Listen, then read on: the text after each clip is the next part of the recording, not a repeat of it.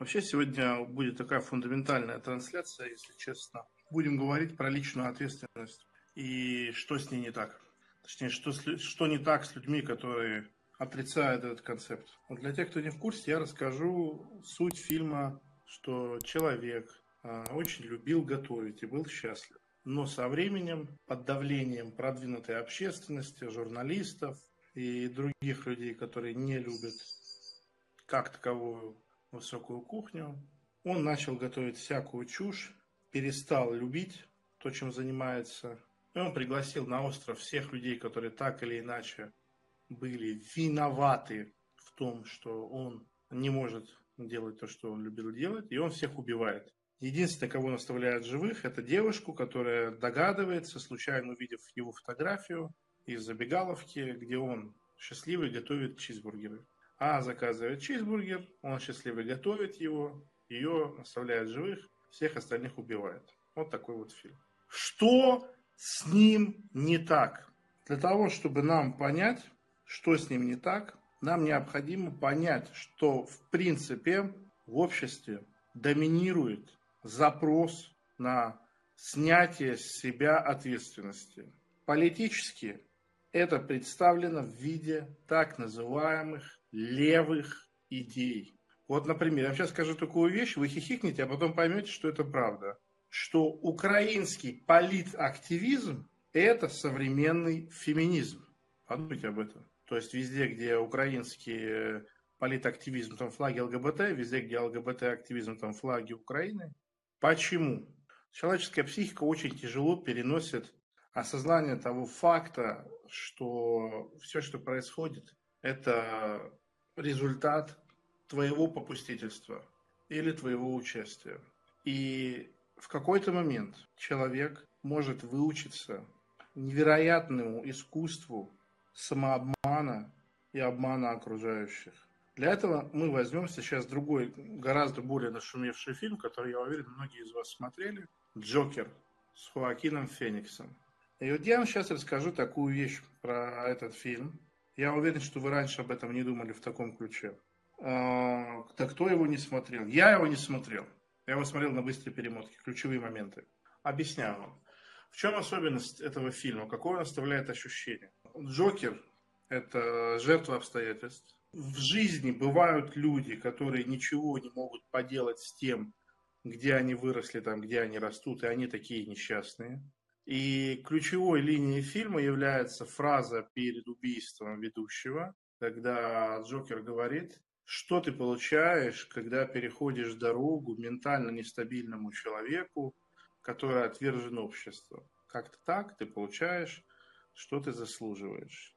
И здесь мы не можем не коснуться одной из главных причин а, любви людей к социальным ярлыкам. Дело в том, что социальный ярлык снимает вопросы. То есть ты ментально больной человек.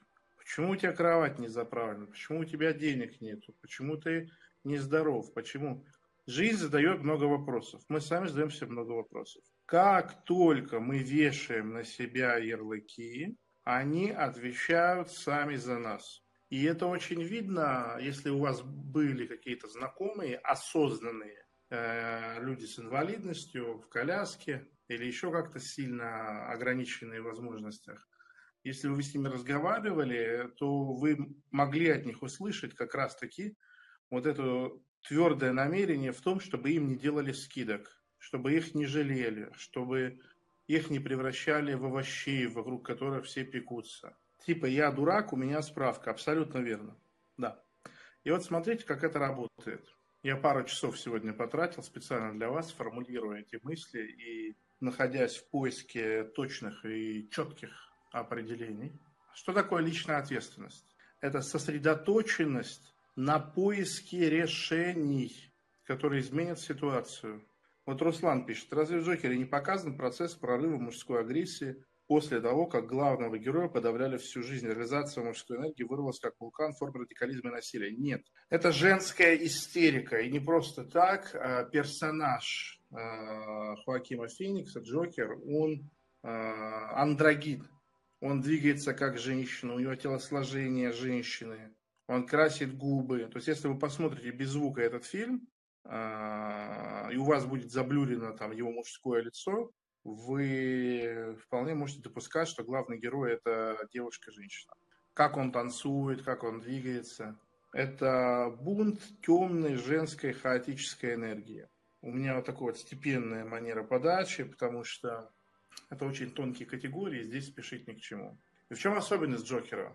А, я вам вывожу золотое правило. Вы можете держать в уме, и когда вы будете с кем-то спорить, а, вас будет очень сложно перекрыть. Это серьезный козырь. Если человек осведомлен о своем бедственном или тяжелом положении, он несет полную ответственность за то, что происходит в этом положении.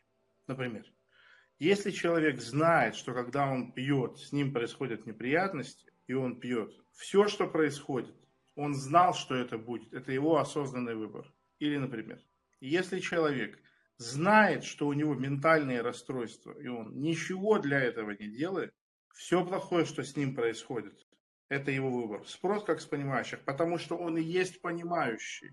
То есть, если человек э, тяжело болен психически, ментально, не обладает никакой информацией об этом, мы еще как-то можем его понять. А когда человек начинает козырять своими ментальными расстройствами, или так или иначе сообщает, что он в курсе, ну, это уже совсем другая история. И в чем особенность вот этого фильма The Menu и Джокера? А особенность в том, что и там, и там главный герой совершает, в кавычках, плохой выбор, делает зло и объясняет это не тем, что он это выбирает, а то, что общество его заставило. Одна из самых феноменальных вещей, которые я слышал в жизни, это от Карины Стримерши, когда она сказала, да, я показываю жопу в Инстаграме, когда выкладываю посты, потому что Инстаграм э, делает лучшие охваты на фотографию жопы. Я вынуждена это делать. Точно так же огромное количество женщин оправдывает проституцию, реальную проституцию тем, что в регионе маленькие зарплаты. И вот здесь мы должны эту четкую грань, мы должны ее схватить, как э, хватают червяка-паразита, который пытается спрятаться в теле. Вот мы уже сделали надрез, вот мы уже раскрыли пациента, и вот мы нашли этого червя. Он очень маленький, но он очень много создает нездоровья вокруг себя. И нам нужно его ухватить, а он очень маленький и очень скользкий. Он очень много нездоровья приносит. И этот червь заключается в чем? Сформулируем это так. Давление обстоятельств, какое бы оно ни было, оно не может считаться принуждением. Как знаете, в России недавно женщина попыталась засудить Макдональдс, потому что во время христианского поста увидела рекламу гамбургера, не сдержалась, купила и съела его, и тем самым нарушила пост. Еще раз. Какое бы ни было угодно давление обстоятельств не может быть, не может считаться принуждением или не может считаться тем, что делает выбор за вас. Точно так же не может идти речи о том, что все, кто взял оружие и ушел убивать, это человек, у которого не было выбора. Выбор был. Выбор был. Самый разный. И поэтому мы еще здесь должны сделать вторую пометку, второй, вы, второй вывод какая ни была бы плата за сопротивление давлению, за сопротивление давлению, это не может считаться отсутствием выбора. Обратите внимание, речь идет о давлении. Что такое принуждение? Принуждение – это лишение выбора. То есть, допустим, я сейчас сижу, ко мне в дом вваливается испанский сват, скручен, сват не в смысле как сват брата, а сват в смысле спецподразделения эм, завязывают мне руки за спиной, а, везут в лес и закапывают. Я пытаюсь сопротивляться изо всех сил, но у меня ничего не получается. У меня не было выбора. А если ко мне приходит испанская полиция и говорит, что мне нужно сдать кого-то из моих друзей, подкинуть им наркотики, иначе у меня будут проблемы, и я так делаю, это уже не принуждение. И самая главная проблема вот этих людей, которые обманывают себя и обманывают окружающих, заключается в том, что они давление снаружи выдают за невозможность сопротивления. А границы этому, когда ты попадаешь в, во власть к, этому, к этой очень приятной мысли, а эта мысль невероятно приятная, что обстановка напряженная, поэтому я ничего не могу поделать. Ситуация на рынке нестабильная, валюты скачут, что угодно, как угодно. И эти персонажи, они очень нравятся обычному зрителю. Вот вы как думаете, Джокер почему так сильно зашел людям? Потому что люди себя ассоциируют. Представьте, вот сидит человек и думает, я там типичная обывала, вот эти инфо-цыгане зарабатывают деньги, бандиты, олигархи, маменькины, папенькины сынки, кто деньги им оставляет. Я, да я бы зарабатывал деньги. Так это страна проклятая, здесь ничего сделать нельзя. Здесь ничего не работает, здесь коррупция, здесь взятки. И весь фильм нам в красках подробно показывает, что Джокер не виноват. Рафик ни в чем не виноват. Потому что вот он, ему не повезло, он родился вот так, он вырос вот так. Но он был в курсе. У него был выбор он мог поступать по-другому. Мы возьмем этот фильм «The Menu». То есть человек на полном серьезе считает легитимным замочить несколько десятков человек. В чем проблема? Откуда она берется? Да? Люди не понимают, как устроен рынок. Свободный рынок. Это психическое заболевание, которое нужно лечить.